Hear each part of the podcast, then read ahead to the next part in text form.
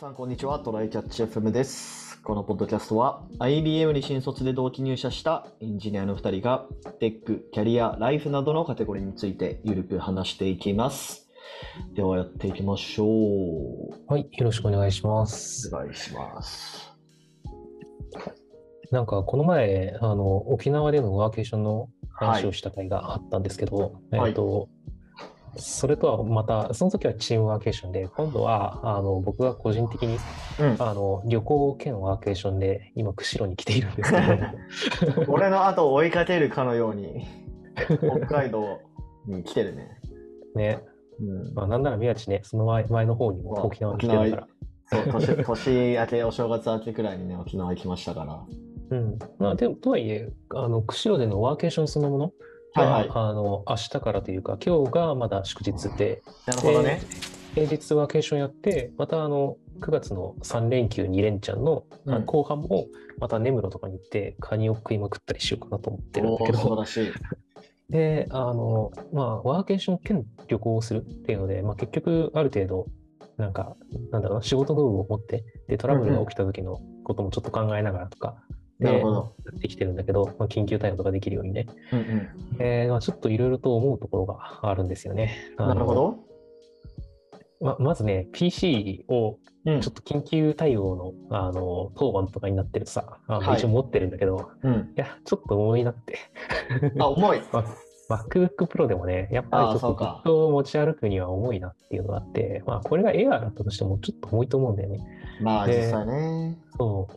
あの、ほとんどの作業で、う今のところ、実は僕、あの、なんだろう、このき端末じゃなくてもできるんだよね。あ、のそうなんだ。ブラウザ経由のものが大大半。そういうことだしね。はい。なんか、なんだろうな。基本的に VS コードが動いて、GitHub が動いて、で、まあ、うんその他、あの、デプロイとかいろんなものをブラウザでからアクセスできるサービスでやってるから、うんうんうんうんあの、あちゃんとその辺が動けばいいわけですよ。なるほどねだか。ら、あの、iPad プラスモバイルキーボードでいいのではっていう、あー、なるほど。VS コードも確か iPad で動く部分もあったはずだし、それ以前に最近あの、なんだろう、クラウド上でできるやつがあるはずなんだよね。なんかバーチャル、なんだっけあれ、やっぱなんかちょっと名前が今出てこないけど、うん。あのバーチャルでできるビジュアルススタジオみたいな、あー、あるね。あるね、あるね。ブラウザ経由でできるやつがあるから、つまりそれでちょっとできることが確認できたら、マジでブラウザだけでいいんだよね。ってなると、こう、メモリとかもほぼ気にしなくていいみたいな。そうそうそう。で、はいはいじゃあ iPad でよくね？という思いがあって、だから、あの、いや、持ってくのは持ってくと思うんだよね。あの、うんうん iPad、あの、MacBook Pro も。で、えっと、それはスーあのスーツケース、キャリーケースに入れといて、はい。で、動いてるときはあの iPad と薄いキーボードだけあればいいみたいな状態を作りたいみたいな話と、あの、移動がね、ちょっといかんせんだるいなっていうのを思い始めて、これはもうあんまりワワーケーションっていうよりは旅の話なんだけど、まあ、北海道とかはね、めちゃめちゃね、あるから、距離が。そうなんですよ。で、レンタサイクルが盛んなところとそうじゃないところがある。うんうん。とか、いろんな事象があるので、あの、なんだろう、それこそキャリーケースの上にさ、バッグ、なんかこう、持ち手伸ばしたところにバッグセットできるみたいなのとかあるじゃん。はいはいああはいい。う部分、ああいう部分に、あの、なんか折りたたみ自転車セットできないかなみたいなことを考えーえあ自分も自分で持っていくってこと？そう、やっぱね、自転車がいるんだよな、人類には。なるほどね。主語めちゃめちゃ高くするけど。いや、もうね、やっぱ、やっぱね、あの、2キロ、3キロしかのい、たった2キロ、3キロの移動にね、あの30分とかかかるとこはダメなんですよ。な確かに辛い。あの目的地でそんぐらい歩くのは僕全然いいんだよ。なんか湖、行きたかった湖着きました。よし、2時間でも何時間でも歩こう。これはいいんだよね。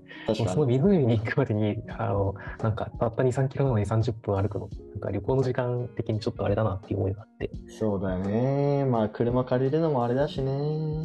うん。なんか雨の時とかはしょうがないんだけど、なんか、うんうんた晴れてて平坦な道なんだったら、なんか自転車があれば大体のこと解決するなって思ってて、確かに確かに。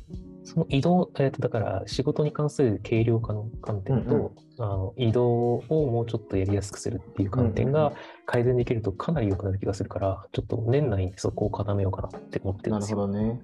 ちなみになんかそういう折りたたみとかに特化した自転車ブランドとかってあんのかな、あんまりまだね、なんか折りたたみ自転車ってものを、なんか自転車そのものは割と好きなんだけど、知らないんだよね。だからちょっとこれからね、そこを調べていこうかな。今結構流行ってるだろうからね。いやなんか別に、あの本当にそういうなんだろうな別に速くなくてもいいから軽くてめっちゃ小さく折りたたみできて、なんかそれなりにこうリーズナブルなやつだったらなんか俺とか全然自転車とか興味ないけどなんか買ってもいいかなってなんか今思ったわ、そうそう、なんかママチャリかそれ弱ぐらいの速度でいいんだよね。歩きの3倍ぐらいの速度が出てくってそうそうそうそれでいいんで。うんうんうん時速15キロでいい。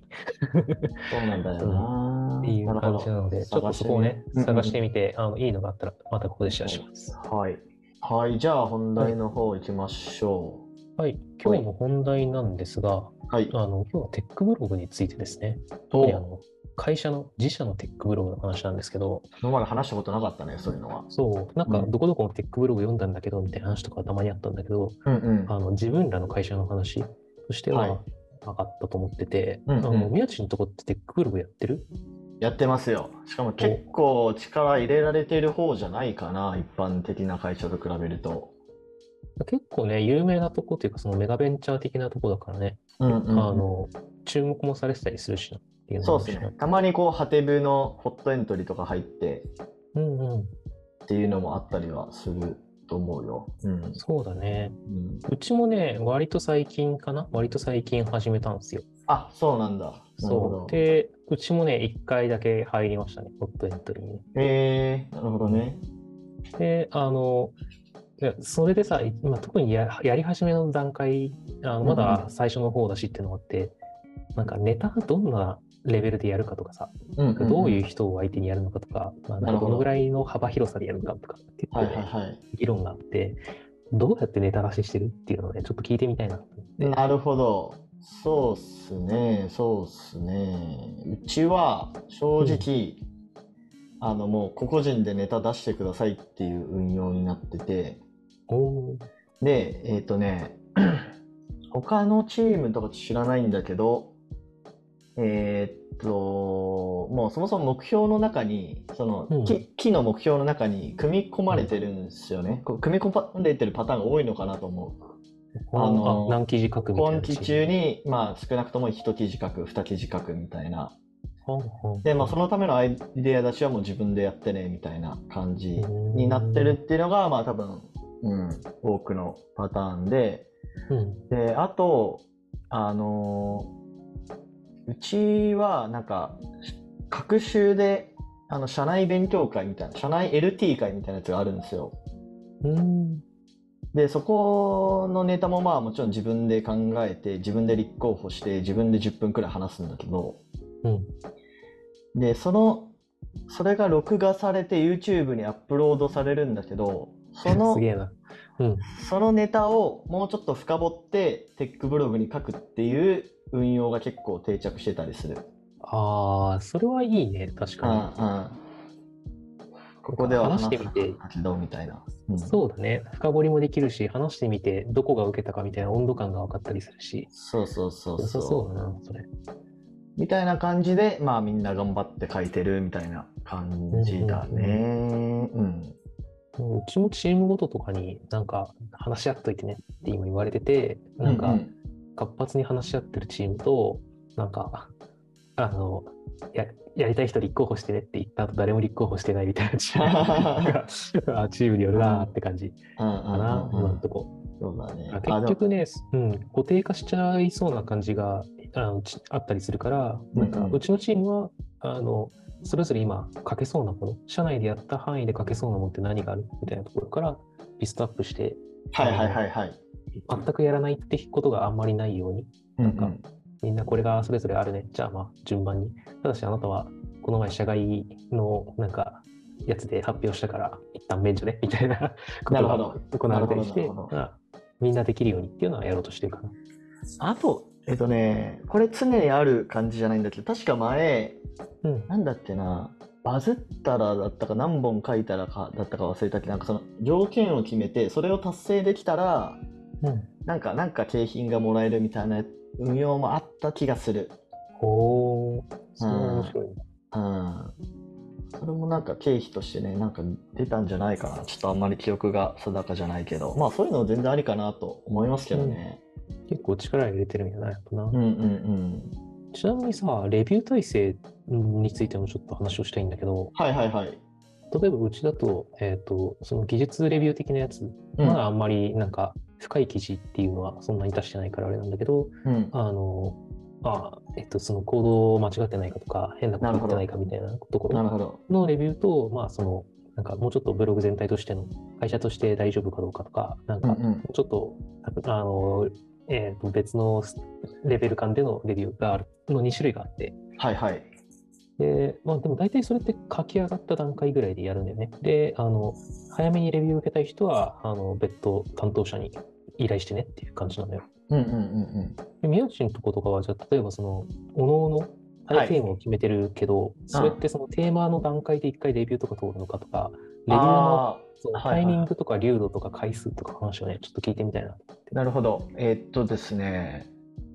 まあその、例えば、えっと、自分で個人開発して、こうこうこういう知見得ました、みたいな感じだと、うんもう、あの、書き上げてからレビューしてもらうみたいな感じで、でもなんかチームでこういうことやりました、みたいな感じるものは、まあ結構そのアウトライン段階でレビューをもらうみたいな感じになってると思いますね。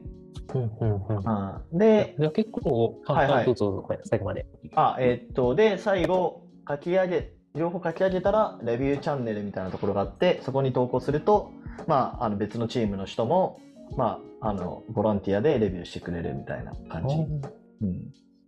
いいですね。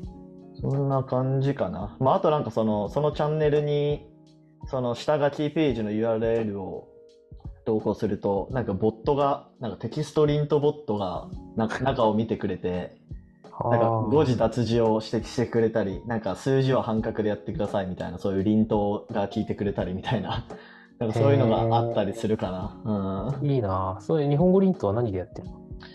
なんだろう、これ。ちょっと俺も導入ししたわけじゃないからわかんないけど、でもテキストリントとか、テキストリント日本語とかって出てくるんじゃないのかな？うん。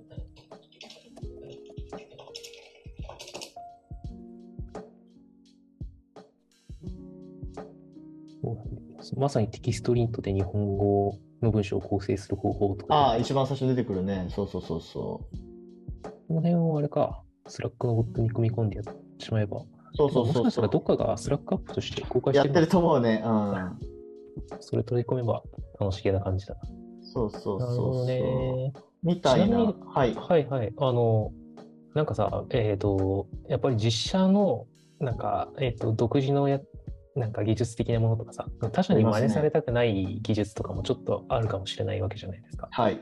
なんかそういうもののレビューとかも結構入ってる。これはね、ちょっとまだ出さないでほしいみたいなやつとか。ああ、それもね、全然あるよ。なんで、ちょっとやっぱ危ない、危ないというか、ライン的にどうなのみたいなやつは、まあ、CTO とかが、に判断を仰ぐみたいなことはまあしてるよね。